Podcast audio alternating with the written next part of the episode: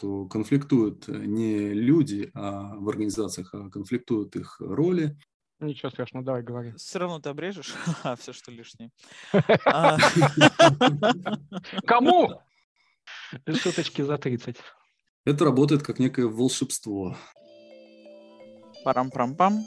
Добрый день. Приветствую вас на нашем подкасте «Бизнес на кушетке». Сегодня у нас очень интересная тема, потрясающий гость. Сначала представлю себя. А, меня зовут Анастасия Малявская. Я в IT-сфере, бизнес-психолог а, и руководитель проектов в IT-компании. Можно так, в общем, охарактеризовать мой опыт. Александр Селяев, мой коллега, сведущий, напарник, который тоже айтишник себя. и бизнес-психолог. Да. И мы переходим к нашему главному человеку э, сегодня, нашему гостю Михаилу Крундышеву. Михаил, Михаил, кто же ты? Да, Скажи здравствуйте, друзья. Пока вы представлялись, я тоже судорожно думал про свою идентичность и понял, что она у меня по мере развития моей профессиональной карьеры э, менялась. Сначала я был менеджером, э, это была первая такая моя идентичность и профессиональная постать, в которой я э, реализовался до самых таких менеджерских вершин. Потом я стал предпринимателем, э, был сооснователем собственного бизнеса классического. Потом э, меня унесло в стартап-движение. Я много лет э, был и до сих пор остаюсь стартапером. Ну и последняя моя профессиональная идентичность, с которой я вот сейчас сживаюсь, это, как, собственно, и у вас, коллеги, бизнес-консультант, э, психолог. Это то, что сейчас очень хочу себе по-настоящему присвоить. И как раз сегодня в первую очередь хочется поговорить о том, как это каков может быть личный опыт руководителя, да, владельца бизнеса, предпринимателя, у которого есть еще и вторая идентичность бизнес-психолога, который может на компанию или свою команду в том числе смотреть и под другим углом. Не только как менеджер, но и как бизнес-консультант, бизнес-психолог. Ну давайте а... попробуем. Я помню, как одно из э, наших практических занятий ты представлял свой кейс. Как раз, э, как я понял, он стал э, в основу, лег в основу твоего, твоей дипломной работы защиты на магистерской. И в ней как раз ты пытался разобраться в бизнес-ситуации, которая возникла у тебя на на работе, на производстве, в бизнесе, и хочется как раз понять, куда истоки, ну, то есть как ты решился на это, потому что на самом деле это достаточно смелый поступок, э, разобраться в себе, да еще в присутствии студентов. Хочется понять, э, как тебе зашел этот инструмент или нет, какую пользу ты из этого извлек. Ты так улыбаешься, такой смелый, я просто вспоминал, да, как это было, потому что, да, Саша был, собственно, в этой исследовательской группе, которая пыталась разобрать мой кейс. Я тщательно маскировался, поэтому, конечно, так уж прям говорить про запредельную смелость, наверное, не стоит. Э, вот, все персонажи были названы другими именами, в том числе и но группа,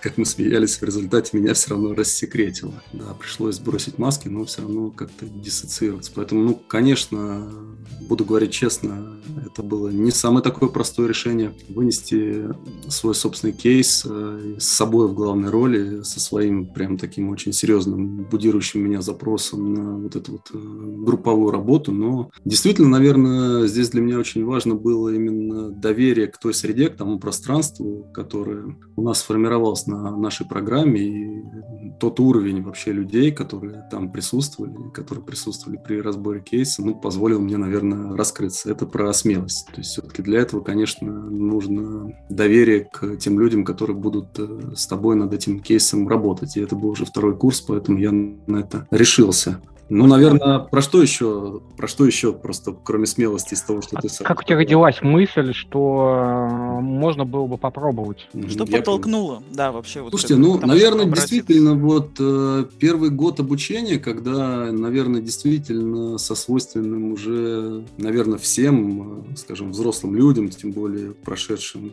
все стадии бизнеса, да, столкнувшимся с множеством там вызовов, разочарований и так далее, свойственно, ну, отчасти скептически относиться к каким-то новым инструментам. И, наверное, не секрет, я слышал, вы в предыдущем подкасте обсуждали будирующую всех тему, что большинство современных руководителей скептически относятся к, скажем, нашему методу э, психодинамического бизнес-консультирования. Поэтому первый год э, обучения я, наверное, действительно, ну, скажем, пытался поверить, принять в то, что то, что нам преподают, то, чему нас учат, это действительно прям классно, круто. И уже поверив после первого года, опираясь уже на и теорию, которую нам дали, и на множество каких-то практических мастер-классов, в том числе и после первого года я был к этому готов, и когда пришла пора делать э, нашу выпускную работу, я уже прям решил, что называется, в омут с головой броситься и решить столь важный для себя и столь будирующий профессиональный кейс, ну, чтобы, как я потом даже в отзывах писал, уже наконец-то сделать в качестве выпускной работы не какую-то отписку, да, а что-то такое, что имеет ценность э, для меня самого. И действительно, как мне кажется, все получилось, но об этом мы сейчас э, поговорим дальше. Вопрос. А почему не получилось э, решить э, этот запрос э, обычными классическими менеджерскими штукуевыми инструментами? Как ты считаешь? Очень хороший вопрос, э, и я помню, что на первом курсе я даже написал эссе э, на этот счет, что менеджмент становится полноценным только тогда, когда в нем появляется вот это, ну, как будто бы я представлял себе такую трехмерную систему координат, что все технари по первому бэкграунду, и как будто в ней не хватает какой-то четвертой очень важной координаты, и вот как раз-таки психоанализ, который добавляется к менеджменту, делает это все по-настоящему таким полноценным и законченным. И действительно, вот э, я по своему бэкграунду изначально менеджер, посвятил этому там больше 20 лет своей карьеры, получил профессиональное образование в области менеджмента, даже не магистрское, а прям вот второе высшее. И я действительно искренне пытался классическими менеджерскими инструментами свой кейс решать. Ну, в рамках, э, собственно, операционного управления, потому что, будучи директором компании, я осуществляю управление, менеджмент менеджмент своей организации, использовал все известные мне инструменты. Но вот не решалась задача. И действительно я осознал, что не хватает вот этого последнего такого секретного ингредиента, который, наверное, классики гуру психодинамического консультирования как раз и называют, ну, как э, там, учитывание бессознательного в организации, учитывание иррациональности человеческого поведения в организации, то, из-за чего классический менеджмент, ну, к сожалению, оказывается не очень эффективен, потому что в его основе как раз-таки вот не учитывается вот эта самая рациональность человеческого поведения. Поэтому вот, наверное, попробовал ответить. Э, да, без учета психологического фактора не получалось хотел уточнить, чтобы чуть э, конкретизировать, скажем так, обсуждаемую тему для тех, кто, например, может быть не в курсе. А какого порядка, то есть кейс ты принес на обсуждение? Например, насколько ты можешь в комфортных для себя границах описать, собственно, какой был запрос? Я столкнулся с тем, что в нашем бизнесе, который мы э, соосновали вместе с партнером много лет назад, как стартап, который, в общем, достаточно успешно и динамично развивался, прям буквально там за несколько лет до пандемии э, начал выходить на международный уровень, мы привлекли иностранные инвестиции, стали открываться иностранные представительства нашего стартапа. И стартап, наверное, уже, в общем, нельзя было корректно называть стартапом. Можно было говорить о том, что это уже такой сложившийся бизнес, э, который как раз-таки вышел на этап масштабирования, более того, как я и сказал, на международный уровень. И вот здесь вот э, мы столкнулись э, вдруг с тем, что на фоне пандемии ковид, которая как раз нас всех в 2020 году внезапно настигла, с одновременной вот этой децентрализацией бизнеса и тем, что все как-то разъехались по разным иностранным представительствам, это еще тогда в 2020 году было, ну, потому что менеджерский потенциал проекта ограничен, и, собственно говоря, там часть команды, включая моего партнера-сооснователя, уехала в европейский офис организовывать все там. В этот момент у нас начались какие-то внутренние разлады в команде проекта. Начали возникать разного рода конфликты, начались там с команды проекта, с команды разработки, которые касались э, того, что вообще мы должны делать, куда мы должны двигаться, должны ли мы все больше и больше уходить в сторону инновационности, или же нам надо уже как-то попроще и побыстрее выводить продукты на рынок, потому что над нами давлеют разного рода KPI обязательства перед инвесторами. В этот момент э, одновременно с пандемией рынки, на которых мы присутствовали, вдруг очень резко просели, потому что мы присутствуем на рынке медицинского оборудования, и его как раз-таки гораздо сильнее накрыло, нежели чем все остальные. Ну, если это не касается всего того, что связано с определением ковида, вакцинами там и так далее, да, то вот почти все классические сегменты оказались под большим ударом, все врачи были только в красной зоне, и это, конечно, катастрофически ударило по нашему бизнесу, потому что мы продавали медицинскую технику для реабилитации, а реабилитация просто вот во время ковида закончилась, ну, прям совсем. Одновременно с этим у нас э, возникли какие-то такие сложности с э, финансированием, потому что инвесторы тоже как-то на фоне ковида стали вести себя крайне аккуратно и стали инвестировать только в какие-то такие там более понятные бизнесы, и у нас был как раз следующий раунд финансирования, и он как-то активно, скажем так, притормаживался. Ну и плюс, как я и сказал, то, что мы все оказались, скажем, с разорванными коммуникациями только в Zoom в разных странах, это все тоже как-то не приносило какого-то дополнительного позитива и не упрощало общение. И как-то так случилось, что конфликт, который начался с командой разработчиков, как-то перекинулся на всех и достиг сооснователей. И все это вылилось э, в какие-то, ну, скажем, конфликтные истории с признаками личных конфликтов, и накрыло это, в общем, абсолютно всех, и начался какой-то раздрай на всех уровнях. Команда ну, всего стартапа разделилась на какие-то группы, которые мы теперь как э, профессионалы называем группами базовых допущений. И все стало как-то, в общем, совсем грустно. И это еще даже не наступил 24 февраля, да, на минуточку, да. этот кейс. Ну и все попытки действительно, скажем так, решать вот эту вот ситуацию, договариваться о том, ну, куда нам двигаться, какие продукты нам делать, на что нам тратить наши скудные ограниченные бюджеты, они заканчивались какими-то, ну, скажем, остроэмоциональными размышлениями, да, очень экспрессивными. И что самое печальное, я уже об этом сказал, это стало выглядеть как уже личные конфликты, хотя вроде как никаких к этому предпосылок быть не должно, и люди по-прежнему оставались в хороших отношениях. А, будучи директором, такие тяжелые времена, когда продаж нет, когда домоклов меч обязательств давлеет, начинаешь чувствовать, что почва под ногами у тебя какая-то такая болотистая, да, и начинаешь чувствовать себя крайне некомфортно, много страхов. В этот момент я сформулировал свой личный запрос, который звучал примерно так, как э, не стать козлом отпущения. Как не стать козлом отпущения в своем бизнесе? Как не стать козлом отпущения, да, в своем собственном бизнесе, который, наверное, отчасти я уточню, э, поскольку речь идет о стартапе, который поднял уже несколько инвестиционных раундов, э, в котором уже помимо основателей есть уже и такие институциональные инвесторы, причем российские и иностранные, и это уже какие-то такие прям серьезные большие фонды, вот, и в этот момент ты, конечно, понимаешь, что уже ты не являешься таким единоличным лидером, который может делать вообще все, что угодно, а, в общем-то, действительно, если что-то пойдет не так, то могут и спросить. Как сказала отпущение. Да, а, слушай, а как, как, как, э, ну, то есть достаточно смелый запрос даже группе единомышленников. Ты помнишь, как это было? Как проходило коллективное бессознательное предварительные обсуждения? Как ты получил ответ? Ты имеешь в виду наша работа как раз над кейсом?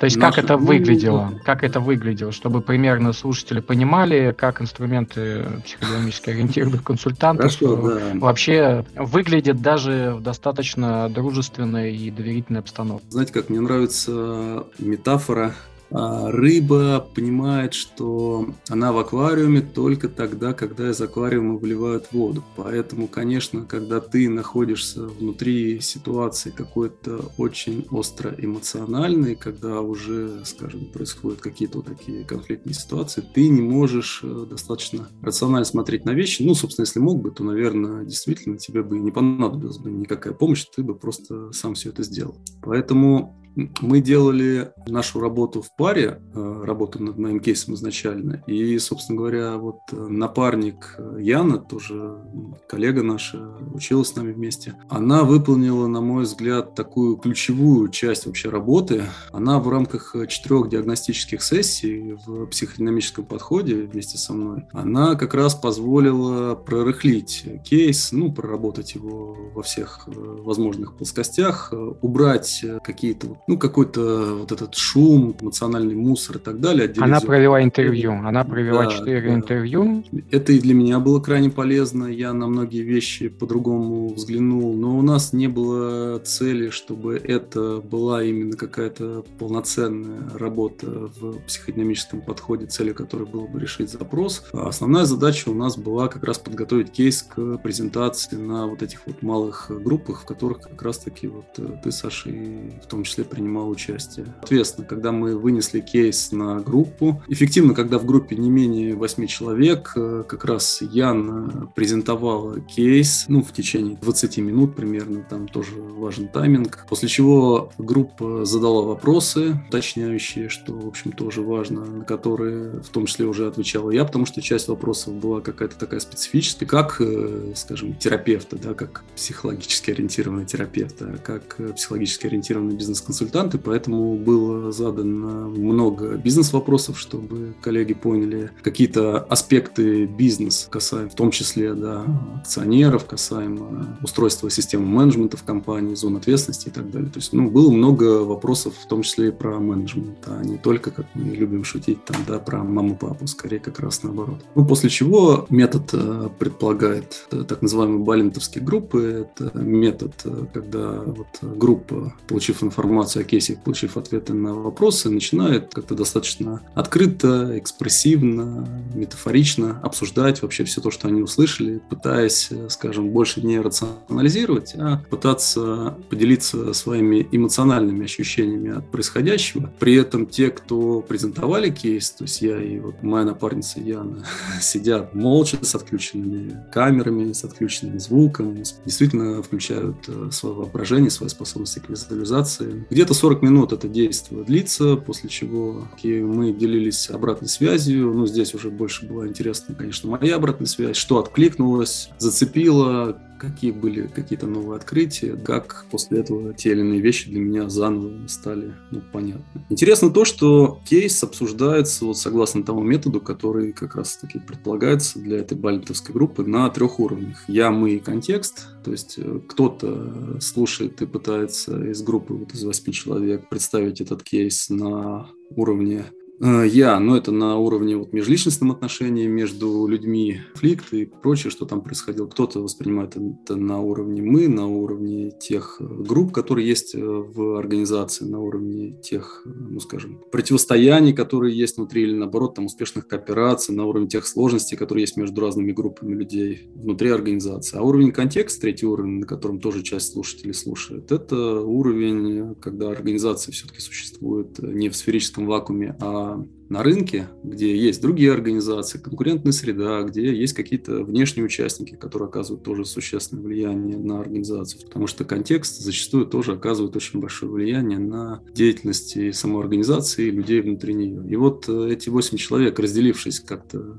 что вот эти двое слушали на уровне «я», кто-то слушал на уровне мы, кто-то слушал на уровне контекста, потом делился своими впечатлениями, да, и это позволяет тоже как-то дополнительно структурировать кейс. Наверное, знаете, как когда мы слушаем что-то, сфокусируешься на чем-то одном, мы, да, что-то остальное игнорируем, но зато более тщательно воспринимаем те важные детали, которые касаются именно того, на что мы обращаем внимание, ну так уж устроена наша психика. Ну, а потом мы повернулись обратно, выслушав э, всех, и, конечно, это работает как некое волшебство, когда потом ты получаешь получив обратную связь, просто испытываешь массу озарений, которые иногда мы называем... Инсайты. Инсайтами, да. А я пытаюсь не использовать профессиональную терминологию, помню, что да. Не, ну инсайт это все с меня как бы клиенты некоторые. Где, когда у меня инсайт будет, что такой...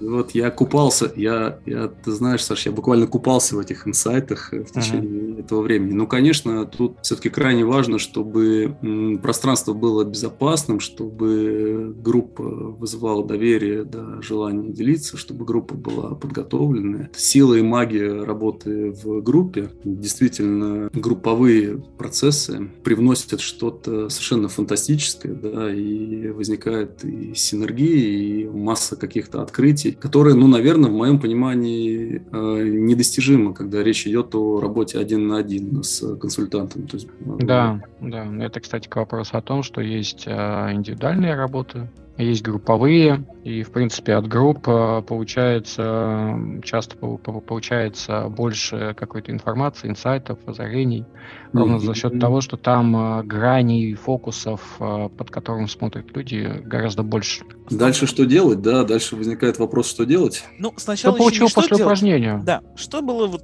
как это, что для вас было самым ценным? Ты говоришь там инсайты, инсайты, а вот что за инсайты? Как, да, как, каковы ваши доказательства, что инсайты были? А вот вы знаете, у вас же тут пока Марину Мели не цитировали, да, и Мели... на мой взгляд, ага. вообще самое главное, если хорошо подойти к этому так вот уже прям очень рационально, да, потому что, конечно, инсайт это про что-то романтичное, как я догадаюсь, что у меня будут инсайты, а был ли это инсайт, или это был пока только прединсайт. Это Пост-инсайт. Пост-инсайт, да-да-да. Какая степень силы этого инсайта? Это, правда, вещь какая-то неочевидная. Мне множественные инсайты, да.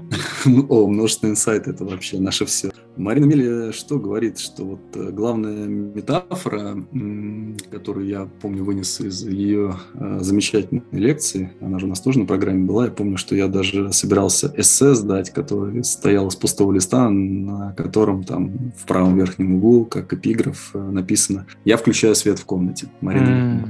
Так вот, она, в принципе, имеет в виду, что Самое главное, что должен получить клиент, и в данном случае я, будучи клиентом, это получил, это возможность прояснить вот эту ситуацию, как, как будто бы мы находимся в темной комнате, в которой ну, непонятно что, да, мы же не знаем, и начинаем придумывать какие-то страхи. Там дикие звери, там что-то очень страшное. Темнота нас как-то с детства пугает, ну, как и любая другая неопределенность. И как и любая другая неопределенность рождает какие-то страхи. Поэтому, чтобы через все это пройти, Марина Мели предлагает включить свет в комнате. А дальше уже каждый сам решает, э, посмотрев вообще, а что там в этой комнате находится. А надо ли из нее выходить, убегать, спасаться, или же все-таки там надо, например, сделать какую-то перестановку, не знаю, там хлам выкинуть, э, мебель местами поменять. И мне вот эта вот метафора прямо очень-очень нравится. Я очень часто люблю цитировать, да, лишний раз отдавая дань уважения автору. И действительно, вот, на мой взгляд, очень классно, когда в результате работы с консультантом, с психодинамическим, ну, либо, как в данном случае, с исследовательской группой, ситуация прояснилась, и мы отделили, наверное, зерна от плевен, мы а, разобрались э, все-таки со многими какими-то важными аспектами, которые на каждом из уровней происходят. И я лично, например, для себя получил очередное подтверждение того, что любят вот э, говорить американские э, психодинамические консультанты, а, в частности Кранц, который вот к нам с лекциями приезжал, они прямо выносят это в главу угла, да, что конфликтуют не люди а в организациях, а конфликтуют их роли, системы система определяет э, поведение человека. Ну, что, собственно, любые конфликты в организации, которые мы видим как логический вывод из всего вот этого, они не больше, чем симптомы. Симптомы, которые скрывают за собой какие-то проблемы с функционированием организации, с тем, что у организации есть сложности с выполнением первичной задачи, с достижениями результатов. И как вот, наверное, когда человек болеет, то симптомы не должны врача вводить в заблуждение, также и психодинамического консультанта, ну или собственника бизнеса, да, не должны вводить в заблуждение вот эти все личностные конфликты, это симптомы. В моем случае все оказалось ровно так же, и когда вот это все прояснилось, когда свет в комнате включился, стало совершенно понятно, что организация существует э, в контексте конфликта между бизнес-задачами по созданию какого-то эффективного продукта, его коммерциализации, быстрому выводу его на рынок и э, некой инновационностью, наукой, когда все-таки изначально была миссия у стартапа сделать какой-то чудо-прибор, который сделает э, жизнь людей прям очень классной, будет всех э, лечить и будет, ну, поистине каким-то прям, не знаю, идеальным, да, хотя мы все понимаем, что, в общем, идеала нет. И дальше мы даже представили это в виде неких таких эм, для визуализации качелей, на одной, чаше, на одной чаше которых как раз-таки была наука и инновационность, а на другой чаше бизнес, коммерциализация, деньги. И организация как раз-таки качается на этих качелях, и команда разработчиков, которая как раз э, раздираема вот этими противоречиями, мы какие? Мы инновационные и делаем какие-то там чудо-приборы, да, либо мы делаем какие-то уже скучные примитивные вещи, которые надо быстро на рынок выводить и продавать. Примерно как-то обезьянка, которая мечется между умными и красивыми, да, а, в общем, одновременно это нельзя, но либо туда, либо туда. И в зависимости от того, чья харизма перетягивает, да, директор, который ориентирован на деньги, или научного лидера, который ориентирован на инновационность, туда и команда проекта начинает качаться. И когда организация начинает заваливаться в одну сторону, ну, теряется что-то другое важное. Ну, а дальше на уровне контекста мы увидели, что есть прям такой домоклов меч, прям огромных таких э, неоправданных ожиданий, завышенных ожиданий, потому что, с одной стороны, там в организации собрались перфекционисты, которые хотят сделать что-то такое, чтобы мир перевернуть. С другой стороны, есть инвест, которые тоже ждут каких-то совершенно фантастических KPI, связанных с деньгами и так далее. И все метафора возникла, все подписались на великое, а спрашивают э, за деньги. И вот эта метафора как раз на уровне контекста, она тоже формирует вот то самое главное. Ну, а как следствие, на уровне я это выглядело как э, некие личные конфликты между разными участниками и формирование группы базовых допущений парности, когда люди функционируют по принципу пар, причем эти пары это не обязательно пары единомышленников, это могут быть и такие конфронтирующие пары из-за того, что вот эти качели требуют двух плюсов, чтобы организация раскачивалась. Ну, соответственно, все конфликты, они возникают в парах, все союзы тоже возникают в парах. И функционирование организации по принципу парности, сейчас вот э, Саша расскажет более простым языком, не психодинамическим, что это такое, тоже как бы определяют, скажем, то, что в организации происходит. И вот так вот мы, разложив все это на составляющие, визуализировав прям даже в виде схемы, потому что это тоже было важно, да, и для собственного понимания, и для целей презентации. Я думаю, что и руководителям, если, как я себе представляю, бы мы в таком виде это показали, им бы тоже это зашло. Кейс был э, проработан, скажем так, карта происходящего описана, и остался только после этого последний вопрос, а что же с этим дальше делать? Самый, в общем-то, главный вопрос, потому что пока все то, что мы говорили, это относится к диагностике, ну и, кстати, к этапу терапии тоже, потому что вот перед тем, как включить запись, мы обменились впечатлениями, да, и Анастасия говорила о том, что у нее тоже был аналогичный опыт э, с кейсом, э, что это носит еще в процессе работы в группе изрядный терапевтический эффект, ну, действительно, скажем, исцеляет, потому что непонятно, как это работает, но, наверное, когда ты все-таки посмотрел на все это, и это выражено группой эмоционально, метафорически, то ты как-то прям расслабляешься, проживаешь это и начинаешь смотреть на это как-то уже по-другому, ну, как будто, правда, гора с плеч падает, ну, прокомментируйте что-нибудь, коллеги, а то мне стыдно, что я все разговариваю. Ну, разговариваю, я прокомментирую, что я не буду рассказывать про группу базовых допущений. А это можно почитать на твоем канале, кстати. А, кроме этого, я хочу все-таки Дарьюшку Одинокову пригласить. У нее офигенная диссертация про группы базовых допущений, э, если вы помните. Я у нее выпросил, я у многих выпросил диссертации, если честно. Я в них зарылся, там такое количество инсайтов. Вот, и она как раз э, развивает основные положения пяти групп базовых допущений. Да. Для тех, кто не в, не в курсе, у нас э, психоаналитики любят упоминать Биона нашего любимого, который исследовал группы. И группы, кроме своих стабильных состояний, как он их называл, рабочие группы, мы их называем команды, сплоченные команды. В некоторых случаях превышение тревог приводит э, к каким-то появлению групп в виде серпентариев. Вот. И как раз одна из групп — это группа базовых допущений пара, когда люди при помощи пары эту тревожность сбрасывают. Я думаю, у нас будет отдельный подкаст. Дарюшка согласится, придет, и э, мы там там час, а может быть два, а то и три, будем их как раз обсуждать. После этого, я думаю, все поймут, что это такое. Да, да, да, да. и что с этим делать? Э, посмотреть вокруг и понять, в какой группе ты. Причем у Дарьи, кстати, была формула, в которой было понятно, что рабочей группы, идеальной рабочей группы не может быть никогда, потому что все группы в той или иной степени представляют собой группы базовых допущений. Тоже я бы с этим поспорил с ней. А Посмотрим. Я, нет, и я помню, как на одной из наших последних э, лекций, уже после 24 февраля, мы не буду называть преподавателя, чтобы, как это сказать, не бросать тень, поскольку все у нас безопасно, конфиденциально. Пришли абсолютно логично к тому, что большая часть э, стран в современном мире функционирует как большая группа базовых допущений единства. Что уж тогда говорить про компании.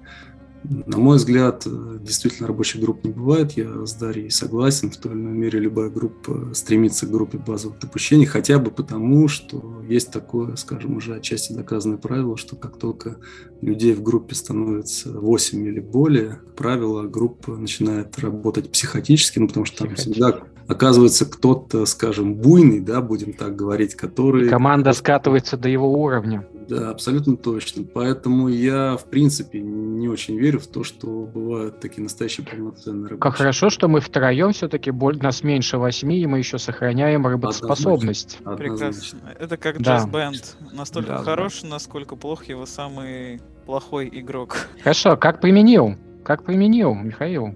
применил? Вот это на самом деле самый главный вопрос, потому что здесь как раз-таки нужно, на мой взгляд, вот настоящее мужество, это вообще касается любого руководителя, который решит пойти по пути работы с психодинамическими консультантами, неважно, какой там будет метод, индивидуальный, групповой и так далее. Самое большое мужество как раз-таки требуется не на то, чтобы на это решиться, а на то, чтобы пустить потом изменения, потому что, как очень классно и образно сказал кто-то из наших замечательных преподавателей. Люди готовы на изменения, но люди не готовы нести ответственность за последствия этих изменений. То есть да. совсем простым бытовым языком, давайте-ка вы нас поменяете, или мы там сами поменяемся, но при этом опускай, как будто бы ничего не поменяется, да, пускай все будет по-другому, но как это, ничего для этого делать, чтобы не надо, чтобы оно все оставалось как раньше. Поэтому, конечно, как правило, подобного рода работа заканчивается тем, что называется интервенция. То есть это то, что должен получить руководитель, ну, как, скажем так, некий волшебный пинок, да, назовем это так. В нашем случае случае, кстати, это интервенция. Э, вообще очень хорошо, когда интервенция метафорична, потому что только так они проходят через все вот эти наши защитные механизмы нашей психики и доходят туда, куда нужно, застревают там и потом уже как-то раскрываются. Вот э, в случае с моим кейсом это было как э, развести каждого по своей песочнице и дать каждому свой совочек. Звучало вообще восхитительно. А, получилось? Да, получилось. А профессиональным менеджерским языком это означало, что пересекаются а, зоны ответственности, пересекаются бюджеты, ну, это если уже там, закопаться в этот кейс глубже, организационные структуры, изучение действительно того, как бизнес устроен, какие подразделения там деньги приносят, кто за что отвечает, кто кому делает репорт, кто, собственно говоря, какие полномочия имеет для достижения задачи. Ну, то есть вот э, то, что я вначале говорил, что как бы менеджмент без э, психоанализа неполноценен, но также, на мой взгляд, это неполноценно и в обратную сторону. Я все-таки исхожу, исхожу из того, что э, хорошие организационные консультанты, работающие в психодинамическом методе, должны иметь какой-то свой очень качественный э, опыт, ну, либо обретенный каким-то да. Да, иным способом понимания того, как устроена организация, потому что без этого как раз-таки вот на том этапе, на этапе изменения, о котором мы говорим, да, наверное, уже сделать-то ничего не получится, и формировать вместе с собственником какие-то рекомендации практического характера без вот этого менеджерского бэкграунда будет э, достаточно сложно. Поэтому помощь тут э, приходит менеджмент и метод BART, это где границы, полномочия, э, роли и задачи. Это абсолютно такая менеджерская история, которую психодинамические консультанты используют для того, чтобы уже потом разобраться, где нарушаются границы, профессиональные, где пересекаются зоны ответственности, где у людей недостаточно там, полномочий, бюджетов там, или чего-то еще, и где, скажем, задачи, которые перед людьми стоят, сформированы ну, как-то невнятно, там, непоследовательно, либо конфликтуют с теми задачами, которые есть у смежников. Ну, что, собственно, в нашем случае было. И поэтому за вот этой вот метафорой про песочницы и совочки как раз и звучало, что действительно надо выделить те группы разработчиков, которые занимаются перспективными инновационными вещами, опережающими всех конкурентов, которые станут применимы и создадут компанию преимущество через там, несколько лет в отдельное направление с отдельными бюджетами, с отдельными автономными принципами управления, принятия решений и так далее, чтобы никто их, грубо говоря, там не обижал, не секвестировал.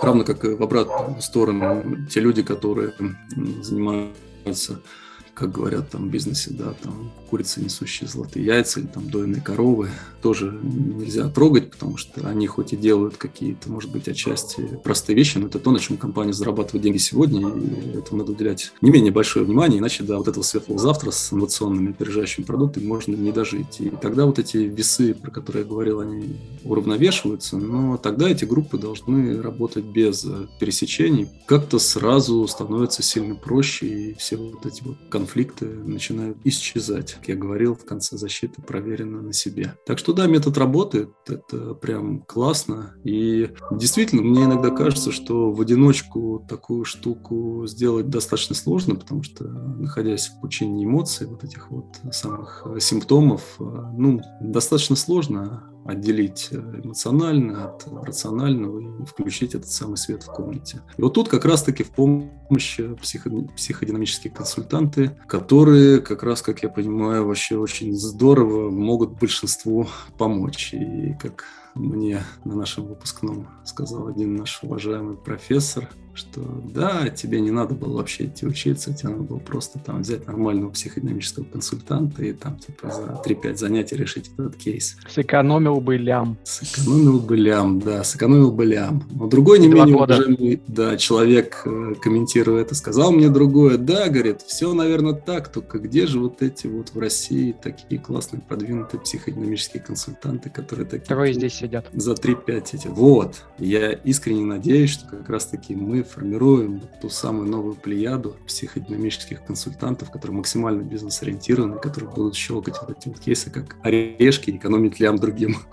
Правда, некоторые наши отцы-основатели нашей магистрской программы нас за это распнут. Распнут, два пнут, э, а мы все равно как бы будем двигаться дальше а я птица города. Михаил, можно вот я задам такой интересный вопрос? Мне, может быть, интересный, но вдруг он будет интересен для обсуждения. А получается, в той ситуации, которую ты описываешь, драйвером вообще на самом деле и диагностики изменений был ты, как, ну, условно говоря, владелец компании. А может ли быть кто-то драйвером а из середины системы, да, может ли человек, например, который был бы там через одного человека от тебя а, в подчинении, да, каким-то образом про продвигать, да, вот эту э, мысль о том, что, come on, люди, у нас что-то не в порядке, может, мы с этим что-то сделаем? О, это очень хороший вопрос, я не думаю, что на него есть какой-то линейный ответ, но единственно правильный, я думаю, это очень сильно зависит, э, я в это верю, от личности того человека, который будет это продвигать. Я правда верю, я даже помню, что писал на этот счет эссе, потому что на одном из наших э, занятий мы как раз-таки обсуждали, что рыба гниет с головы, и главные противники изменений – это топ-менеджеры. Топ-менеджеры зачастую, там, находясь в своем вот этом стеклянном замке, формируют запросы по принципу, ну, сделайте что-нибудь с моей командой, там, пускай они все поменяются, и при этом как-то подразумевается, даже если не проговаривается, ну, а я останусь прежней, я буду там сидеть в своей директорской столовой, оторванный там от всех, у меня будут там свои туалеты, вот, а они как-то пускай там вот... Э, как родители, которые приводят да, детей, говорят, абсолютно. вы мне ребенка почините, пожалуйста, а вот мы, как родители, ничего делать не будем. А да. А ребенок, чтобы удобно было. И у меня вот после этого занятия, скажем, был такой прилив э, рефлексии, пессимизма, потому что действительно же, да, если так задуматься, и вы в предыдущем подкасте об этом как раз-таки говорили, что, правда, у нас достаточно такой ригидный подход к управлению, красные директора и так далее. В общем, кому интересно, там переслушают, там классно вы про это говорили, и действительно это навевает пессимизм, потому что получается, что если общая масса против, то как же нам тогда э, чинить организации? Большой вопрос. Но я помню, что я даже написал эссе о том, что если все-таки в организации есть какие-то островки, и вот коллеги про это рассказывают, что часто приходят, в том числе и с коллективными запросами уровня N-1, N-2, ну, вот некие активные, проактивные такие люди в организации, которые, ну, наверное, уже просто больше не могут, и для них это, наверное, последний такой жест отчаяния, ну, действительно, либо там что-то пытаться поменять, либо уже, наверное, надо уходить. И я тогда приходил к выводу, что конечно,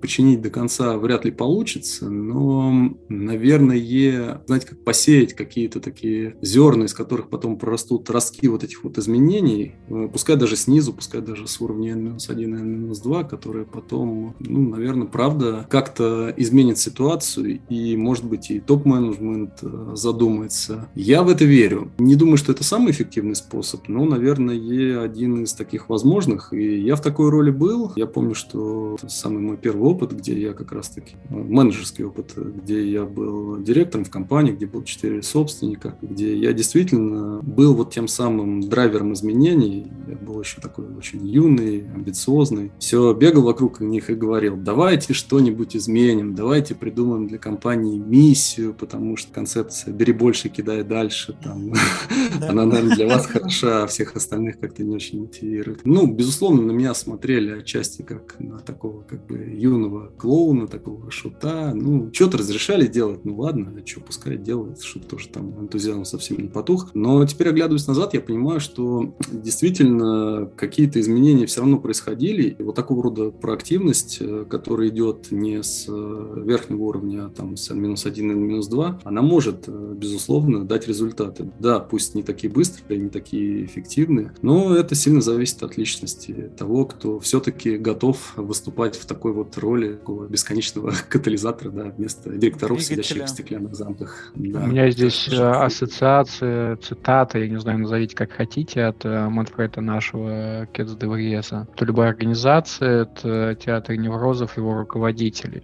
Это, это топ-1, топ-2, скорее всего, как-то меняет театр неврозов под собой. Вполне возможно, что это просто канализация тревоги э, людей уровнем выше. И тут вопрос, что действительно как-то линейно говорить о том, что возможно ли изменения, когда они происходят снизу, а, возможно ли вообще изменения, которые происходят сверху. А тут, наверное, должен быть где-то посередине э, золотой баланс, что где-то и снизу, и сверху люди должны встречаться и хотеть это менять. В противном случае это будет какая-то такая а, перверсивная игра. Но без вообще готовности услышать, в принципе, никакие изменения не могут произойти. Ну, то есть без готовности услышать, как, э, скажем так, и руководителей, да, и их там подчиненных дальше. Переходим э, к какой-то такой, наверное, завершающей части. А можно вот сейчас еще один вопрос, может быть, он... Э, а, собственно, а вот для руководителя, ну, для... берем топ, да, берем топ-менеджера, да, для человека, который, ну, на самом деле не имеет возможности ресурсов, да и не должен реагировать на все, скажем так, сигналы, которые поступают снизу, потому что, опять же, сигналы приходить могут разные. Но вот эта вот тема красных флагов, что для руководителя может послужить красным флагом, когда он поймет, что М, мне надо обратить внимание, что-то идет не так. Вот уже вот именно обратить свое внимание и посмотреть, что происходит в компании. Ты кого спросила? А я, Всех? на самом деле, вас, да, вас обоих хочу услышать ваше. У меня потому что есть небольшой ответ на эту тему, потому что у меня всегда вопрос по поводу красных флагов, а это исключительная ситуация и, или уже привычка. То есть, если это случилось впервые, такого раньше не было, то нужно посмотреть, как подправить процесс, чтобы люди потом не ошибались. То, что по большому счету, оглядываясь назад, у нас нет таких э, групповых методов сейчас в организациях, как э, валентовские группы, профессиональные супервизии, э, рефлексия вообще у нас не в почете, она вспоминается только как э, ретроспективы э, в каких-то аджальных командах. Кстати, скоро поговорим и про аджальные команды как где там психоаналитичные, психодинамичные. И в этом плане очень много рационального в компаниях. И то, что я согласен с Мишей, собственников э, как-то вот эта психология, она несколько напрягает и настораживает. Потому что, не дай бог, найдут что-нибудь такое, что лечить придется самому чиновнику, руководителю, топу, а запрос действительно достаточно частый. А, полечите мою команду. Я вот э, готов э, своей точки зрения на этот счет поделиться, именно как собственник, как э, да, топ-менеджер. Просто стоит идеализировать когорту этих прекрасных людей. Правило, знаете, тоже интересно. Темные отряды лидерства, которые мы все знаем, нарциссизм, психопатия и макиавелизм – это то, без чего ни один нормальный топ-менеджер или там собственник просто, в принципе, не выживет выживет, да. И э, все эти прекрасные качества, они, безусловно, предполагают, что не должен этот человек обращать внимание на какие-то там эмоциональные плески внизу, на чье-то недовольство, действительно, ну, что там, поговорить, ну, не получается там заменить, и лучше не самому, а через кого-то, через HR, там, еще как-то. И вот то, что Анастасия сказала про главный красный флаг, я вот, правда, задумался. На мой взгляд, для собственников и топ-менеджеров этими красными флагами всегда является только одно, на самом деле. Это то, как э, с основными цифрами KPI в бизнесе, причем вот именно с цифрами.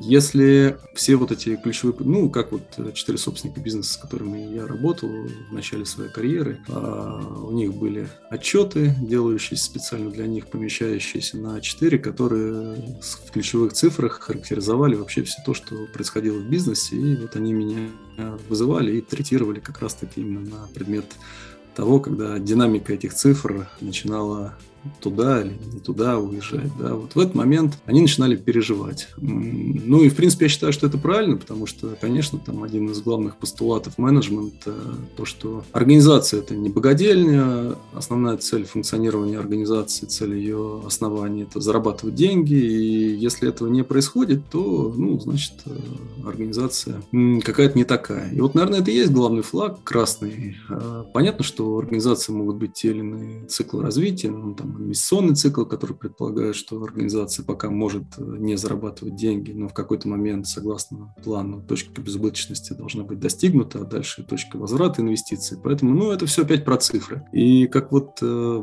ну, побывав в обоих ипостасях, э, да, или там находясь в обоих ипостасях, я, конечно, прекрасно понимаю, что есть еще разные языки, на которых говорят собственники, топ-менеджеры и большинство психодинамических консультантов которые хотят что-то лечить, а на самом деле собственники хотят деньги зарабатывать. И до тех пор, пока деньги зарабатываются, то ничего их особо сильно не смущает. Ну, наверное, может быть еще какие-то, скажем, ну, такие яркие нарушения каких-то KPI, связанных, ну, я не знаю, там, с безопасностью, конфиденциальностью, еще с чем-то. Ну, что-то такое, что может как-то сильно аффектить их самих или там бизнес, да, и тоже приводить к каким-то, в конечном итоге, отрицательным последствиям для цифр. Это все то, что их по-настоящему беспокоит, а не вот эти какие-то там психоэмоциональные всплески на уровне их э, сотрудников. Поэтому, наверное, действительно вот те, кто говорят из наших старших опытных коллег, что обращаются топ-менеджеры только в тот момент, когда уже как-то совсем все плохо, да, когда совсем уже как-то там все не получается, все разваливается, вся команда собирается на выход или еще что-то, да. Ну, то есть, когда все не так вот прям совсем-совсем на самом деле. Вот, наверное, Анастасия, это и есть какие-то такие по-настоящему красные флаги, а иначе только цифры с цифрами все хорошо, у нас все в порядке. Тогда все остальное они воспринимают, ну, как развлечение некой команды. Надо там команде пар спустить. Помню, как один из запросов в наших корпоративных проектах, когда организация, прям даже не постеснявшись, сказала, ну, вот, люди все напряженные, поконтейнируйте их, поддержите их. Такой вот запрос. И ни слова там. Полечите как... их. У нас все хорошо, а вот они какие-то нервные. Полечите их. Ну да, да, да, да. Про вот эту всю историю если говорить как раз про всю эту историю с тем, что а, обычно, ну не обычно, а часто бывает ситуация, когда приходит уже ситуация, когда компания или там команда собралась на выход, да, либо уже совсем все плохо. Ну, то есть поэтому и возник вопрос про красные флаги, да, можно ли это где-то на каком-то более раннем этапе отследить, потому что многие же вещи могут протекать, ну, скажем так, практически бессистемно длительное время. То есть, ну, например, просто я наблюдал очень часто такую историю, как злообратный отбор, обратная, селекция, когда в команде достаточно низкий средний уровень, да, экспертов, а, ну, сотрудников, скажем так. Приходит кто-то один там замотивированный, классный, как раз горящими глазами, сталкивается с тем, что, соответственно, там его какие-то идеи либо инновации, да, не встречают какую-то поддержку и дальнейшее внедрение, и человек выходит, да, потому что он в этой компании, ну, там, не вывозит, например, да, какие-то вещи. И получается, что, ну, как с каждым разом средний уровень команды становится все хуже и хуже, а в итоге компания через... То есть в моменте она не замечает разницы, но, например, на горизонте пяти лет они просто теряют огромную долю рынка, потому что в итоге их там продукты становятся неконкурентоспособны. То есть и уже обычно уже на этом моменте поздно. То есть ты каждый день видишь, условно говоря, минус там полпроцента, ну, условных, да, там, или там десятую долю процента, которые в итоге складываются в какой-то значительный импакт, но только уже на больших горизонтах времени. А, слушай, Миша, вот э, что бы ты посоветовал тем, кто, может быть, захотел бы пройти через этот э, опыт э, консультантов, которые основываются на психоанализе, на психодинамике групп, чтобы ты им мог сказать, рассказать, чтобы они, может быть, захотели попробовать, набрали смелости, может быть, как-то подуспокоить или, наоборот, дать тот самый главный пинок? Хороший вопрос. Ну, я, наверное... Как ты помнишь, мы консультанты, мы любим хорошие вопросы задавать. Я Извини, не удержался. Да, я понимаю, да. И мы хотим творить добро, и мы хотим э, вылечить людей, организации. Мы видим в этом свою миссию. Нам очень хочется, чтобы вот мы, разобравшись с собой, сделали то же самое с остальными. Но здесь как раз-таки и возникает это главное противоречие, что если человек не готов к изменениям, то и не надо, потому что как раз-таки ответственность за эти изменения, как вот я вначале сказал, он должен взять на себя сам. И, может быть, и не стоит, если у человека нет пока такой потребности, пытаться ну, его сделать счастливым против его воли, потому что, ну, общеизвестно, что дорога в ад увенчана благими намерениями. Советов о том, как э, туда руководителей топ-менеджеров затащить, набраться им смелости, у меня специальных каких-то нет. Скорее, просто продолжать развиваться, изучать э, литературу, которую мы сейчас в конце будем советовать, задумываться о происходящем и действительно ну, просто помнить о том, что только руководитель, по большому счету, и вот наш любимый Манфред Кетс де Врис как раз-таки это подтверждает тем, что он э, в своем миссионерстве делает упор на курсы именно для руководителей, абсолютно справедливо поясняя, что изменив хотя бы чуть-чуть, э, скажем, мироощущение и поведение человека, под которым десятки тысяч людей, э, можно сделать эти самые десятки тысяч людей счастливее сильно. И, ну, наверное, это часть вот в наш спор том, можно ли изменение с уровня минус 1, минус 2. Наверняка можно, но эффективнее сверху. И, наверное, то самое просвещение руководителей э, всеми самыми разнообразными способами, это то единственное, что, наверное, поможет нам достигнуть наших миссионерских целей. Я более чем уверен, что они у нас у всех общие. Мы иногда так часы, сверяем, что мы все все равно где-то в глубине души хотим творить добро, лечить людей организации, ну, как и Манфред Кетсдебрис. Но вот для того, чтобы это делать, надо как-то сначала быть евангелистами и доносить до них ценность э, вот этих вот подходов, изменений и так далее. И отдавать ответственности. Прям плюс. Да. И вот это то, с чем действительно и надо работать. Но это, к сожалению, общий тренд, э, что люди, это касается не только руководителей, это всех касается, люди не очень готовы к ответственности за эти изменения, что придется пройти через зону дискомфорта, страдать и так далее. Ну, к сожалению, иначе оно не получается. Развитие получается только после этого. Давайте подходить к концу, как-то группировать, что же важного, интересного мы сегодня такого сказали, что каждый из нас, может быть, унесет с собой, кто хочет первый. Доске пойдет, да, это ключевой вопрос. Да, да, и повышается тревожность. Да. На самом деле, хочется сказать о том, мне кажется, мы подсветили одну из самых ключевых вообще вещей, и на самом деле Михаил как раз и проиллюстрировал, что а, изменения, ну, самый эффективный способ любых вообще изменений в компании это все-таки сверху он самый в этом смысле надежный, стабильный и понятный. И поэтому как раз ответственность самая в этом плане большая и лежит на руководителе. И это, ну как, он руля находится. И это его задача, как он этим рулем, соответственно, управляет своим кораблем. И тут как раз э, ехать, ну, давайте не в темной комнате, ну, допустим, с выключенными фарами, может быть, ну, не самый, скажем так, стратегически, э, стратегически верным действием, да, поэтому, например, э, даже в ситуациях какой-то там, не знаю, даже дождя, грозы, да, или каких-то вот пертурбаций, да, возможность себе подсветить пространство вокруг себя, чтобы чуть лучше в нем разобраться, это может быть действительно верный, верным действием. Но также надо не бояться увидеть, как говорится, что-то, что этот цвет осветит. Простите тавтологию. Вот, я считаю, что это вот, ну, ключевая вещь, которую, с которой важно как-то вот в голове, наверное, остаться. Это то, что, наверное, я бы хотел подсветить. И забрать с собой, да, как бы это да. присвоить как мы любим это говорить. Миш, было что-то важное для тебя сегодня? Ты в основном, конечно, говорил, вот, но мне кажется, когда человек рефлексирует э, в каком-то пространстве, все равно что-то такое накатывает, и это очень полезно. Все так. Я вам очень благодарен да, за это пространство, за возможность еще раз вот так вот в кучу свои мысли собрать, потому что я думаю, что то, что мы обсуждали, это же для всех, для нас одинаково важно, и для меня в том числе. То есть, по сути, э, как э, формировать, на самом деле, вот тот самый рынок, на котором мы собираемся вот так вот активно развернуться, при том, что вот э, меня вот зацепило, как вы в прошлом подкасте подняли эту тему, что наши российские руководители, да, я думаю, не только российские, достаточно ригидные и, в общем, ни к чему не готовы. Лишний раз, посмотрев на все это в процессе нашей дискуссии, я задумался вот еще о чем, хотел добавить кусочек позитива. Мне, кстати, кажется, что дальше ситуация, ну, скажем, для нас, как для психодинамических консультантов, будет меняться, и руководители начнут быстрее дорастать до потребности, необходимости в изменениях, потому что как раз-таки вот э, тот самый контекст, вот все происходящее вокруг нас, вот все то, что надо бы осветить, э,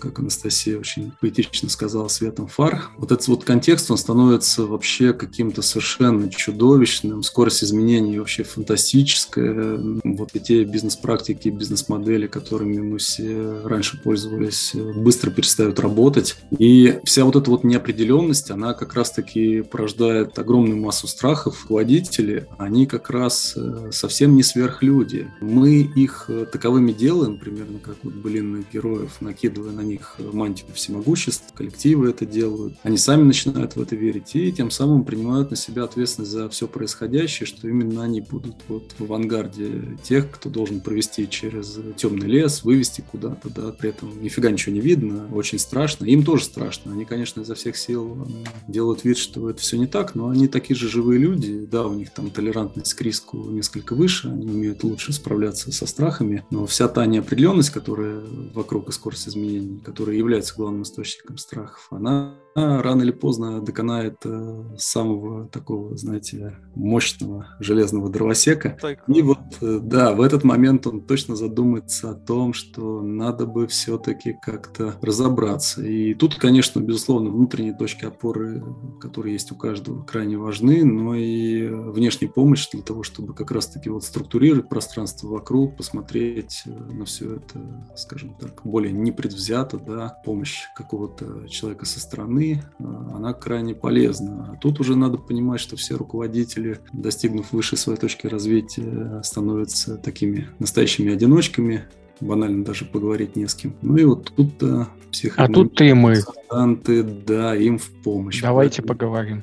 Я верю, что да, нас всех ждет в этом смысле хорошее, правильное будущее, как раз просто потому, что иначе просто не будет получаться рано или поздно. Я вот очень хочу откликнуться на тему дополнительного измерения, то, что психо, психодинамический контекст, да, может быть э, тем дополнительным измерением контексту менеджерскому. Вот я хочу сказать, с обратной стороны, и для психолога, на самом деле, менеджерский опыт и понимание, да, это также еще одно измерение. Просто у меня была одна клиентка, с которой мы работали, она очень много жаловалась на тот формат, что он говорит, я много ходила просто к психологу с, по сути, бизнес-запросами, и когда я приходила и говорила, что вот у нас такая-то выручка, она там должна, и так-то нужно там приумножить, ты ты ты ты ты психолог спрашивал, а вот вам зачем? Зачем а что вы по этому увеличить? поводу чувствуете? А да. как вам? Где в теле отзывается? Это, кстати, очень интересный вопрос, потому что на самом деле э, бизнес, люди из бизнеса приходят не лечиться, а достигать результатов. И э, роль психолога, наверное, здесь э, немножечко неуместна. Там скорее по что-то порыхлить, ну, а про потом разные. отправлять коучу. Это да, про разные, про разные ипостаси. Про это, кстати, можно тоже поговорить, потому что, мне кажется, одновременно как бы удерживать на голове шапочку психолога, шапочку коуча, при работе с э, бизнес-целями э, и может быть очень руководителя иногда тоже. Когда может быть понимаешь... очень даже и полезным. Да. Тоже хочу поделиться. Мне на самом деле сегодня делал, слушал Михаила. Во-первых, это очень интересный опыт э, человека из бизнеса, владельца бизнеса, который через это прошел. Все-таки руководитель, но не владелец бизнеса. И мне это не так тревожно то есть представлять свои кейсы и решать свои проблемы. Потому что я не рискую, наверное, своими, своими деньгами своим будущим. По большому счету, это какая-то управленческая задача. Поэтому было очень интересно. По большому счету, это та сторона, которую мы обычно как консультанты не заходим. То есть мы не говорим, а как тебе это было работать со мной? Дай обратную связь. А что ты будешь... А как тебе помогать? Ну, то есть мы вот это, как оно как-то вот, ну, вне нашего контекста. Мы работаем с человеком здесь и сейчас, и то, как он потом приходит, он приносит какие-то картинки. И не обязательно они правдивые, он приносит какие-то картинки, которые, ну, хочет с нами поделиться. Там, либо наоборот, похвалить, чтобы его похвалили, либо чтобы мы как бы не разочаровались в себе, ты, ты, ты справился, молодец, вот тебе картинка хорошая. И это было как бы другой, другой вид, э, как э, у людей, у клиентов это происходит. Ну и плюс еще через балентовскую группу в таком формате я не проходил. А это, наверное, тоже очень интересно, потому что в профессиональных супервизиях в IT участвую, и в IT, и в Agile. И там оно чрезмерно рационально. То есть человек приходит с рациональной проблемой, он говорит, чувак, возьми вот эту вот метрику, поговори с этим человеком, попробуй вот эту ретроспективку, формат ретроспективы. И там очень рационально. Инструментов, которые бы использовали методы свободной ассоциации, какие-то психодинамические арт-инструменты, они не используются, потому что, ну, они, во-первых, тревожные, во-вторых, на них нужно более подготовленные люди, ну и в-третьих, мы же профессионалы, зачем а, эмоции тянуть э, в работу? Вы давайте эмоции оставьте, пожалуйста, вот за дверью перед кабинетом. Примерно вот так я обычно вот э, в своей жизни встречал всякие вот эти вот попытки привнести психодинамическое. Кстати, надо будет посчитать, сколько мы это слово сегодня сказали. Мне кажется, прям очень. Особенно в формате психодинамический консультант. Прям в конце потом. Было сказано, как не, не пострадал ни один психодинамический консультант, было сказано вот столько раз. Поэтому в этом плане у меня сегодня такой вечер рефлексии, и мне достаточно занят. Какую рубрику? Да, прежде чем. Прежде чем перейдем к нашей прекрасной рубрике, как это сказать, посоветуйте. Хочется, хотел сейчас сказать, свой совет себе сам посоветуй. Может, назовем ее так? Свой совет себе сам посоветуй. Да. А, ну ладно, давайте про нее, я потом свою завершающую фразу скажу. Я, может быть, тогда сразу эту рубрику и открою. Я, наверное, буду пока что популистом, ну, в смысле, популярную советовать литературу. Есть одна прекрасная книжка. А, она, на самом деле, от хорошего к великому Джим Коллинс, она известная. А для меня она стала открытием в каком контексте? За счет того, что она была очень... Ну, то есть ее рекомендуют из каждого чайника. И я очень долгое время ее в свое время игнорировал, потому что думал, ну, блин, ну, ее все советуют. Зачем мне читать то, что все советуют? Это была моя в этом смысле а, история с этим связанная, но она для меня, не зря ее советуют, вот, поэтому если вдруг так случилось, что вы ее не читали именно по какой-то похожей причине, либо вообще они там, ну, вдруг не знали, очень советую, потому что на самом деле она-то как раз, по сути, спойлер, открывает с того, что самое главное это то, кто лидер компании. Его роль там очень достаточно ну, хорошо описана, его функционал главный. Какая книжка еще раз? Я вот От хорошего к великому, Джим Коллинз. От хорошего к великому. Вот, она в этом смысле абсолютно прекрасна, поэтому если вдруг вы это откладывали, это может быть хорошим вариантом вечером почитать, много инсайтов. Миша, что хочешь посоветовать? Слушайте, я думаю, что я не буду оригинален на наш сегодняшний подкаст. Подкаст называется «Бизнес на кушетке», и я посоветую книгу лидер на кушетке. Наш уже тоже потом можно посчитать, Саш, сколько мы упомянули нашего Манфреда Кец Девриса. Да, наверное, он тот классный популяризатор, да, который как раз-таки проводит вот эту большую просветительскую работу с э, людьми из бизнеса, простым бытовым языком, ну, почти как в художественной литературе, с э, какими-то кусочками из э, дзен-практик, рассказывает и показывает вообще вот тот самый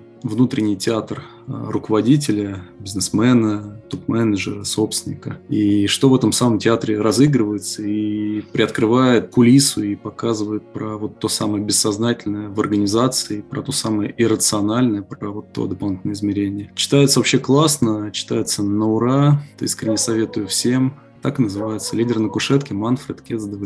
Вот ты украл у меня идею, потому что сегодня впервые мы как бы выходим с подкастом с названием «Бизнес на кушетке». Я подумал сказать, ну, как бы ассоциация «Бизнес на кушетке», давай, лидера на кушетке. Ты такой, поэтому ничего советовать не буду. Действительно, читайте книжку «Лидер на кушетке». Что-нибудь э, еще пожелаем нашим слушателям, господи, слушателям, прежде чем э, отойдем?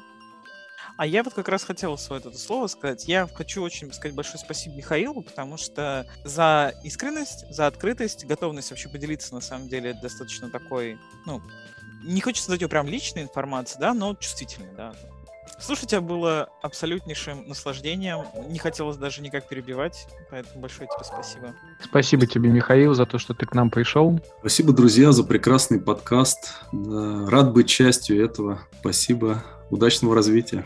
Спасибо. И слушателям спасибо тем, кто нас слушал. У нас подписались уже два подписчика в одном, прослушали порядка 30-40 человек. Спасибо. Слушайте дальше. Подписывайтесь. И если будут вопросы, всегда есть наши контакты, которые можно написать, спросить.